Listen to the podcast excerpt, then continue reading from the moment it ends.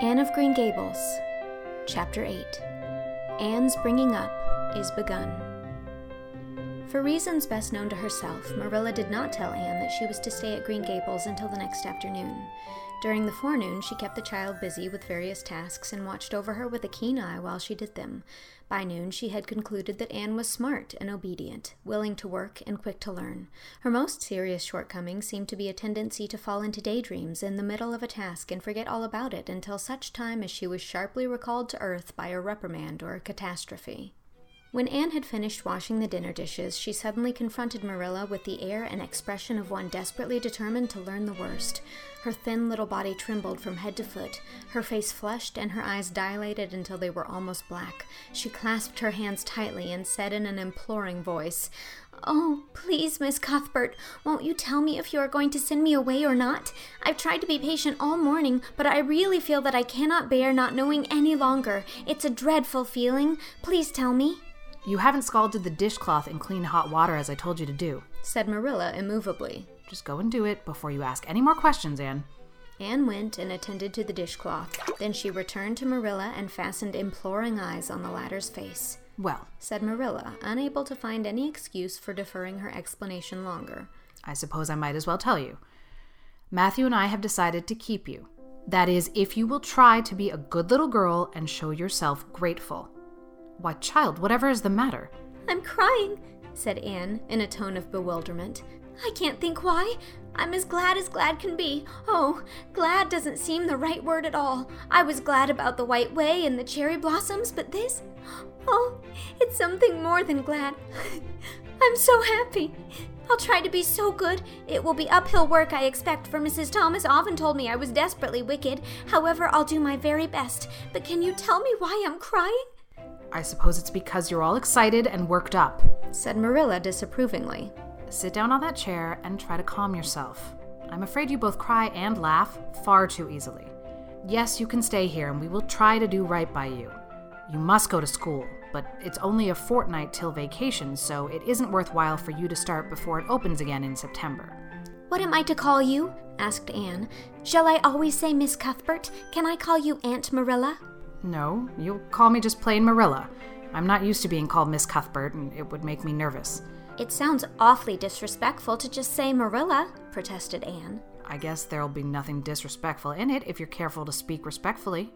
Everybody, young and old, in Avonlea calls me Marilla, except the minister. He says Miss Cuthbert when he thinks of it. I'd love to call you Aunt Marilla, said Anne wistfully.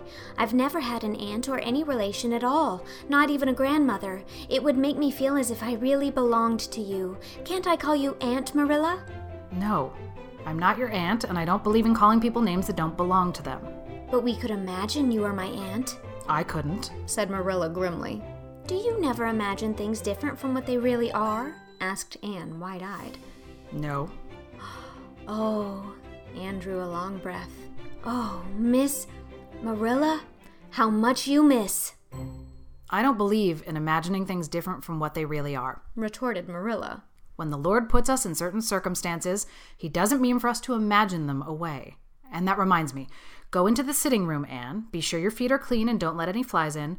And bring me out the illustrated card that's on the mantelpiece. The Lord's Prayer is on it, and you'll devote your spare time this afternoon to learning it off by heart. There's to be no more of such praying as I heard last night.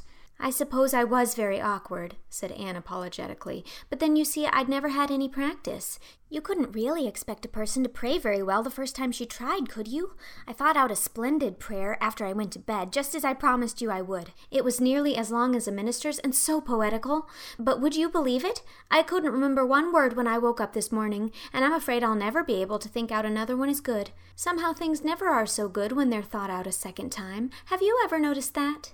Here's something for you to notice, Anne. When I tell you to do a thing, I want you to obey me at once and not stand stock still and discourse about it. Just you go and do as I bid you. Anne promptly departed for the sitting room across the hall. She failed to return. After waiting ten minutes, Marilla laid down her knitting and marched after her with a grim expression. She found Anne standing motionless before a picture hanging on the wall between the two windows, with her hands clasped behind her, her face uplifted, and her eyes a star with dreams. The white and green light strained through apple trees and clustering vines outside fell over the rapt little figure with a half unearthly radiance. Anne, whatever are you thinking of? demanded Marilla sharply. Anne came back to earth with a start. That, she said, pointing to the picture, a rather vivid chromo entitled Christ Blessing Little Children. And I was just imagining I was one of them, that I was the little girl in the blue dress, standing off by herself in the corner as if she didn't belong to anybody like me. She looks lonely and sad, don't you think? I guess she hadn't any father or mother of her own, but she wanted to be blessed too, so she just crept shyly up on the outside of the crowd, hoping nobody would notice her except him.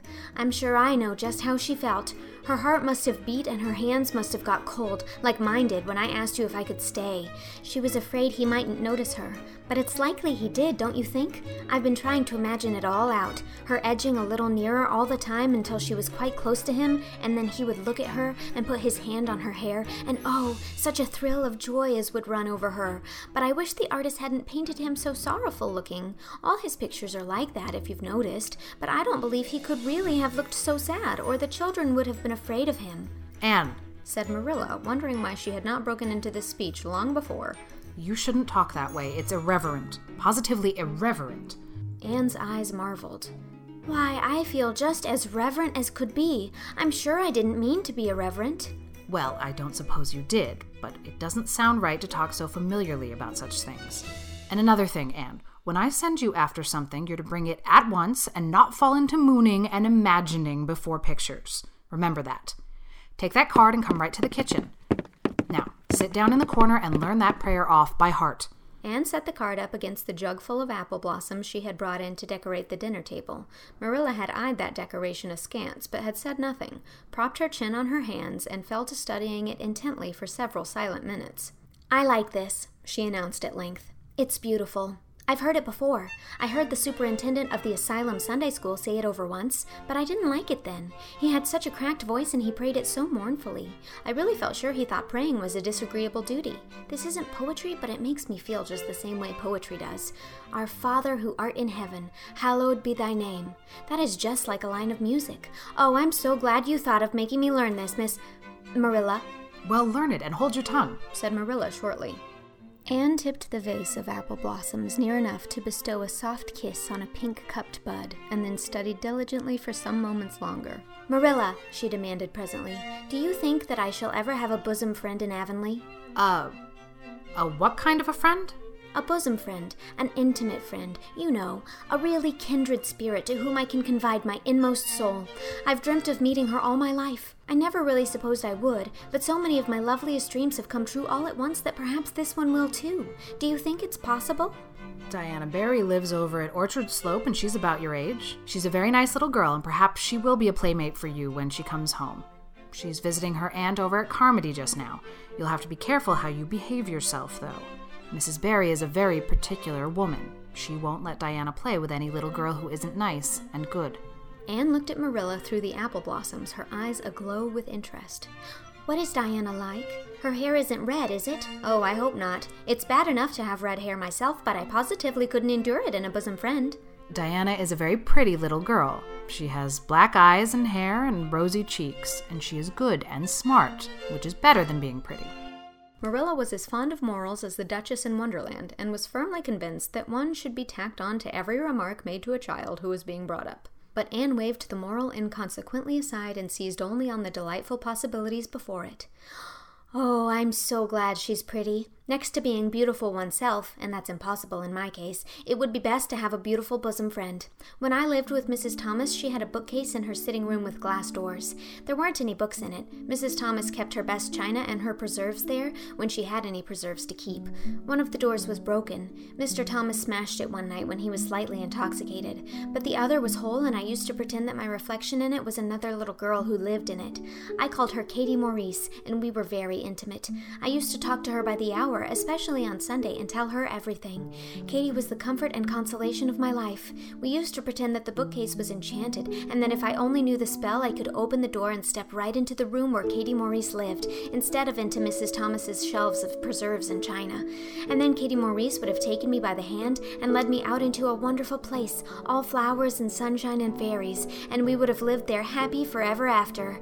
When I went to live with Mrs. Hammond, it just broke my heart to leave Katie Maurice. She felt it dreadfully too, I know she did, for she was crying when she kissed me goodbye through the bookcase door. There was no bookcase at Mrs. Hammond's, but just up the river a little way from the house there was a long green little valley, and the loveliest echo lived there. It echoed back every word you said, even if you didn't talk a bit loud. So I imagined that it was a little girl called Violetta, and we were great friends, and I loved her almost as well as I loved Katie Maurice. Not quite, but almost, you know. The night before I went to the asylum, I said goodbye to Violetta, and oh, her goodbye came back to me in such sad, sad tones. I had become so attached to her that I hadn't the heart to imagine a bosom friend at the asylum asylum, even if there had been any scope for imagination there. I think it's just as well there wasn't, said Marilla dryly. I don't approve of such goings on. You seem to half believe your own imaginations. It will be well for you to have a real live friend to put such nonsense out of your head. But don't let Mrs. Barry hear you talking about your Katie Maurices and your Violettas, or she'll think you tell stories. Oh, I won't. I couldn't talk of them to everybody. Their memories are too sacred for that.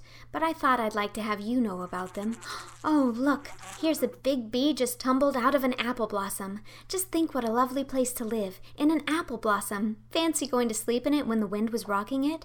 If I wasn't a human girl, I think I'd like to be a bee and live among the flowers. Yesterday you wanted to be a seagull, sniffed Marilla. I think you are very fickle minded. I told you to learn that prayer and not talk, but it seems impossible for you to stop talking if you've got anybody that will listen to you, so go up to your room and learn it. Oh, I know it pretty nearly all now, all but just the last line. Well, never mind, do as I tell you. Go to your room and finish learning it well, and stay there until I call you down to help me get tea. Can I take the apple blossoms with me for company? pleaded Anne. No, you don't want your room cluttered up with flowers. You should have left them on the tree in the first place. I did feel a little that way, too, said Anne. I kind of felt I shouldn't shorten their lovely lives by picking them. I wouldn't want to be picked if I were an apple blossom. But the temptation was irresistible. What do you do when you meet with an irresistible temptation? Anne, did you hear me tell you to go to your room? Anne sighed, retreated to the east gable, and sat down in a chair by the window. There, I know this prayer. I learned that last sentence coming upstairs. Now I'm going to imagine things into this room so that they'll always stay imagined. The floor is covered with a white velvet carpet with pink roses all over it, and there are pink silk curtains at the windows. The walls are hung with gold and silver brocade tapestry. The furniture is mahogany. I never saw any mahogany, but it does sound so luxurious. This is a couch all heaped with gorgeous silken cushions, pink and blue and crimson and gold, and I am reclining gracefully on it. I can see my reflection in that splendid big mirror hanging on the wall. I am tall and regal, clad in a gown of trailing white lace, with a pearl cross on my breast and pearls in my hair. My hair is of midnight darkness, and my skin is a clear ivory pallor. My name is the Lady Cordelia Fitzgerald. No, it isn't. I can't make that seem real. She danced up to the little looking glass and peered into it. Her pointed, freckled face and solemn gray eyes peered back at her. You're only Anne of Green Gables, she said earnestly, and I see you just as you are looking now whenever I try to imagine I'm the Lady Cordelia. But it's a million times nicer to be Anne of Green Gables than Anne of Nowhere in particular, isn't it? She bent forward, kissed her reflection affectionately, and betook herself to the open window. Dear Snow Queen, good afternoon. And good afternoon, dear birches down in the hollow. And good afternoon, dear gray house up on the hill. I wonder if Diana is to be my bosom friend. I hope she will, and I shall love her very much. But I must never forget Katie Maurice and Violetta. They would feel so hurt if I did, and I'd hate to hurt anybody's feelings, even a little bookcase girl's or a little echo girl's. I must be careful to remember them and send them a kiss every day. Anne blew a couple of airy kisses from her fingertips past the cherry blossoms and then, with her chin in her hands, drifted luxuriously out on a sea of daydreams.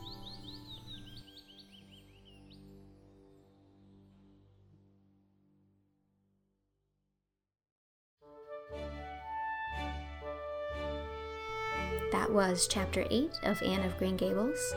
Marilla was read by Whitney Avalon, and Anne was read by me, Mary Kate Wiles. It is also recorded and edited by me and executive produced by Xiaoxi Kuo. This chapter was made possible by my patron Joanna Kucharska. Thank you, Joanna. This project was funded exclusively through my Patreon, where, if you sign up at any level, you can listen to the first 24 chapters of the book and my patrons at the $50 level are receiving weekly chapters of Anne of Avonlea as well as a shout out in an episode. If you'd like to join my Patreon community, head on over to patreon.com slash mkwiles. Thanks so much for listening. Stay tuned for Chapter 9 coming next week.